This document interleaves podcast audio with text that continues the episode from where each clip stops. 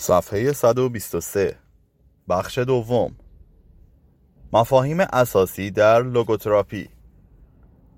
خوانندگان این اتوبیوگرافی کوتاه پیوسته خواهان توجیه و تفسیر کاملتری از اصول و روش درمانی من هستند. به همین دلیل فصل کوتاهی در تشریح لوگوتراپی یا معنا درمانی به متن اصلی کتاب از اردوگاه مرگ تا اگزیستانسیالیسم افسوده شد که ظاهرا بسنده نبوده و پیوسته از من خواسته شده است که شرح مفصلتری در این باره بنویسم. از این رو برای نگارش فصلی که در کتاب حاضر از نظر خواننده میگذرد مطالب پیشین کاملا بازنویسی و مفصلتر تشریح شده است. جلب رضایت خواننده با تهیه چکیده ای از مطالب 20 جلد کتاب آلمانی مربوط به لوگوترافی کار آسانی نیست یاد پزشکی آمریکایی افتادم که وقتی به درمانگاه من در وین آمده بود از من پرسید دکتر آیا شما روانکاو هستید؟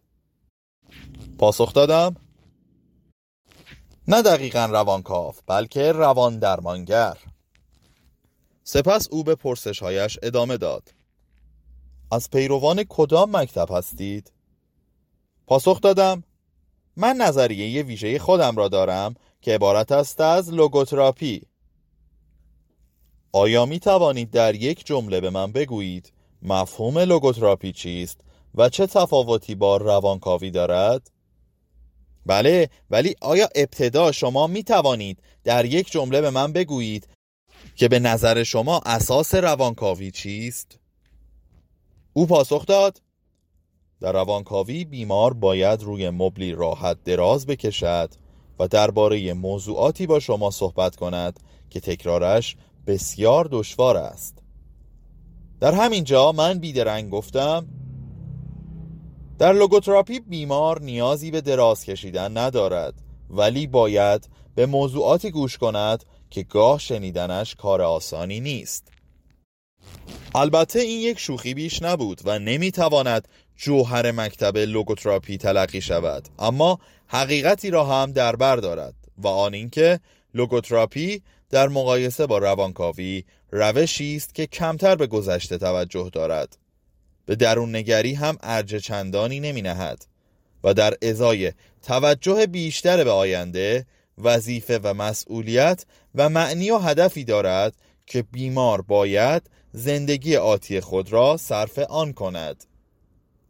همزمان لوگوتراپی اهمیت تشکیل حلقه معیوب یا دور باطل و ساختارهای بازخورد را که عامل مهمی در رشد روان نجندی هستند نادیده می‌گیرد.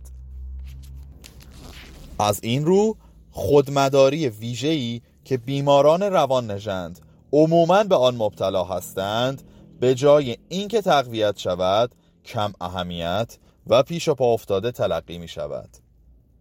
مطمئنا چون این جملاتی جز ساده سازی لوگوتراپی نیست اما در عین حال لوگوتراپی هم چیزی جز این نیست که طی آن بیمار در جهتی راهنمایی و با وضعی روبرو می شود که معنی زندگی خیش را بیابد. حالا می بینید که حاضر جوابی من در برابر پزشک آمریکایی به دور از واقعیت نبود. زیرا رواننجند واقعی کسی است که پیوسته سعی می کند از آگاهی نسبت به وظیفه و مسئولیتی که زندگی بر عهده او گذاشته است بگریزد. از این رو بالا بردن سطح آگاهی او نسبت به این مسئله خودیاری او در چیره شدن بر این عصبیت و پریشان حالی است. بگذارید توضیح بدهم که چرا من اصطلاح لوگوتراپی را به عنوان نامی برای فرضیه‌ام برگزیدم. لوگوس واژه یونانی است که به معنی اطلاق می شود لوگوتراپی که بعضی از نویسندگان آن را مکتب سوم رواندرمانی وین نیز نام نهادهاند بر معنای هستی انسان و جستجوی او برای رسیدن به این معنا تأکید دارد. بنابر اصول لوگوتراپی تلاش برای یافتن معنای زندگی اساسی ترین نیروی محرکه هر فرد در دوران زندگی اوست. به این دلیل من از معنی جویی به عنوان نیروی متضاد با لذت طلبی که روانکاوی فروید بر آن استوار است. و قدرت طلبی که مورد تاکید آدلر است سخن می‌گویم. پاورقی یک. در روانکاوی فروید اصل لذت جویی به عنوان نیروی محرکه اصل شخصیت تلقی شده است و چنین توجیه می شود که هدف انسان در زندگی گریز از درد و رسیدن به لذت است و همین اصل موجب بقای انسان است. کودک برای گریز از درد گرسنگی غذا می طلبد سعی انسان در کاستن یا از بی بردن تنیدگی و جلب راحتی و خوشحالی را فروید اصل لذت می‌خواند. آدلر در مکتب روانشناسی فردی خود ابتدا به جنسیت و پرخاشگری به عنوان مهمترین انگیزه رفتار آدمی نگاه می کرد ولی پس از پژوهش های تازه تر قدرت طلبی را به عنوان نیروی مهم انگیزه های رفتار آدمی قلم داد و بعدها نیز برتری جویی را جایگزین او کرد. او اعتقاد داشت برتری جویی اصیلترین انگیزه زندگی فرد است که از احساس حقارت ریشه می‌گیرد و همین انگیزه است که آدمی را از هنگام تولد تا واپسین دم زندگی از مرحله به مرحله دیگر پیش می‌برد. معناجویی. تلاش در یافتن معنایی در زندگی نیروی اصیل و بنیادی است نه توجهی ثانویه از کشش های غریزی انسان. این معنی منحصر به فرد و ویژه خود شخص است و از این رو این اوست و تنها او که باید و قادر است به آن تحقق بخشد و تنها در این صورت است که معنی جوی او ارضا خواهد شد. ادعی از صاحب نظران بر این باورند که معنی و ارزش ها چیزی نیستند مگر ساختارهای دفاعی واکنش معکوس و بهگرایی. اما من یکی حاضر نیستم برای خاطر ساختارهای دفاعی زندگی کنم یا برای خاطر واکنش معکوس بمیرم. به نظر من انسان قادر است و می‌تواند برای ایده ها و ارزش هایش زندگی کند یا در این راه جان ببازد چند سال پیش یک نظرخواهی عمومی در فرانسه صورت گرفت که 89 درصد از شرکت کنندگان در این نظرخواهی اظهار داشتند انسان چیزی لازم دارد که برای خاطر آن زندگی کند و 61 درصد از آن داشتند که کسی یا چیزی در زندگی آنها هست که حاضرند برای خاطرش بمیرند. من مشابه این بررسی و نظرخواهی را در درمانگاه خود در وین بین بیماران و کارکنان درمانگاه اجرا کردم که نتیجه عینا مثل نظرخواهی چند هزار نفره فرانسه بود و تنها یک اختلاف دو درصدی مشاهده شد. به عبارت دیگر این مطالعات نشان داد که معنی جویی در اغلب انسانها یک حقیقت است نه یک ایمان و عقیده. البته در مواردی توجه و علاقه فرد به ارزشها چیزی نیست مگر تلاشی برای پنهان کردن تعارضات درونی او. اما اگر همچنین باشد باید توجه کرد که این موارد استثناهایی است در یک قانون کلی نه اینکه خود قانون باشد. در چنین مواردی یک تحلیل روان پویا تا جایی مجاز و قابل توجیه است که نیروهای محرکه و زیربنای ناخودآگاه را کشف و آشکار کند. مواردی که معمولا شبه ارزش ها جایگزین ارزش های واقعی زندگی فرد شده است. بهترین مثال ریا و تظاهر است. تا حد امکان باید این نقاب ها را کنار زد.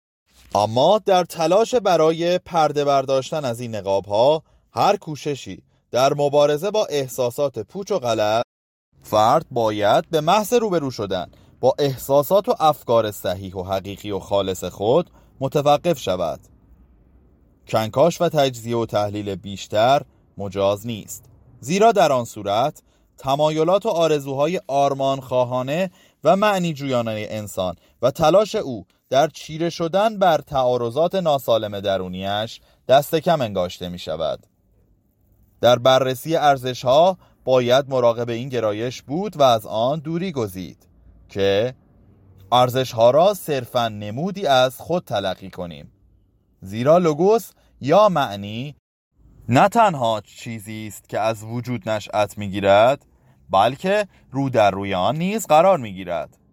اگر معنایی که انسان در صدد تحقق بخشیدن به آن است تنها نمود خود یا فرافکنی اندیشه های آرزومندانه او بود دیگر انسان خصلت مبارزه جویی و زیاده خواهی نمی داشت و انگیزه ای نداشت که او را به پیش براند یا به مطالعه چیزی وادارد. این موضوع نه تنها در مورد بهگرایی سائقه های غریزی صدق می کند بلکه آنچه را کارل گوستاو یونگ در مورد کهن الگوهای ناخودآگاه جمعی به آن اشاره می کند در بر می گیرد پاورقی کهن الگوی ناخودآگاه قومی اصطلاحی است که نخستین بار یونگ آن را به کار برد. تفسیر دقیق و کامل آن در کتاب انسان و سمبولهایش به ترجمه آقای ابو طالب سارمی می‌توان یافت در مورد اخیر وسعت شمول از فرد به نوع انسان گسترش یافته است این موضوع مورد بحث و مجادله ای از اندیشمندان اگزیستانسیالیست می باشد که ایده های انسانی را چیزی جز ساخته و پرداخته ذهن خود او نمی دانند. بنا به گفته ژان پل سارتر انسان سازنده و طراح عنصر و جوهر خود است. به عبارت دیگر می توان گفت که انسان ماهیت خود را آنچنان که هست و آنچه باید بشود خود تعیین می کند گرچه من بر این باورم که معنی هستی ما ساخته و پرداخته ذهن خودمان نیست بلکه ما آن را جستجو و کشف می کنیم تحقیقات سایکودینامیکی یا روانپویایی درباره ارزش ها مجاز و منطقی است. ولی این پرسش مطرح است که آیا در هر مورد جایز و مناسب است؟ بالاتر از همه باید دانست که هر مطالعه و بررسی سایکودینامیکی در اصل تنها قادر است که نیروهای انگیزاننده را در انسان کشف و آشکار کند در حالی که ارزش ها انسان را بر نمی انگیزد و او را به سوی سوق نمی دهد بلکه برعکس عاملی است که انسان را به سوی خود می کشد این اختلاف همیشه مرا به یاد درهای ورودی مهمانخانه های آمریکا می اندازد یک لنگه در را باید به سوی خود کشید و لنگه دیگر را باید فشار داد. حالا وقتی من می‌گویم که انسان به وسیله ارزش ها کشیده می شود آنچه در آن مستتر است این واقعیت است که برای فرد همواره آزادی گزینش وجود دارد. آزادی در پذیرفتن یا رد کردن این کشش آزادی در تحقق بخشیدن به معنای بالقوه درونی او یا ندیده انگاشتن آن. وانگهی این مسئله را نیز باید کاملا روشن کرد که چیزی در انسان به عنوان سائق اخلاقی یعنی کشش درونی اخلاقی یا حتی سائق مذهبی یا کشش درونی مذهبی وجود ندارد. چیزی که قابل مقایسه با آنچه ما به عنوان قرائز اصلی در انسان می‌شناسیم باشد. انسان هرگز به سوی رفتار اخلاقی سوق داده نمی شود بلکه تصمیم می گیرد که اخلاقی رفتار کند. او این کار را برای ارزاء سائق اخلاقی یا آسودگی وجدان انجام نمی دهد بلکه بنا به دلیل و علتی که به آن پایبند و معتقد است برای خاطر کسی که دوستش دارد یا برای خدای خیش انجام می دهد اگر این کار را به منظور آسودگی وجدان انجام می‌داد چون فریسیان می‌شد و دیگر فردی به معنای واقعی اخلاقی نبود. من معتقدم همه افراد مقدس منظوری جز خدمت به خدایشان نداشتند و تصور نمی کنم هرگز مقدس شدن هدف اصلی آنها بوده باشد. چه اگر چنین بود کمالگرایی را برمیگزیدند. گرچه بنابر یک ضرب المثل آلمانی وجدان آسوده بهترین بالش هاست اخلاق واقعی چیزی بیشتر از یک قرص خواب یا داروی آرامبخش است. پاورقی فریسیان نام یکی از دو فرقه بزرگ مذهبی و سیاسی یهود که فرقه مخالف آن را صدوقیان مینامیدند. فریسیان در اجرای زواهر آداب مذهبی یهود افراطی بودند و اصرار می‌ورزیدند که آداب مذهبی یهود دقیقا اجرا شود. کنایه است بر توجه افراطی به زواهر و ریاکاری درونی نسبت به اصول بنیادی آداب و سنن الهی. صفحه 131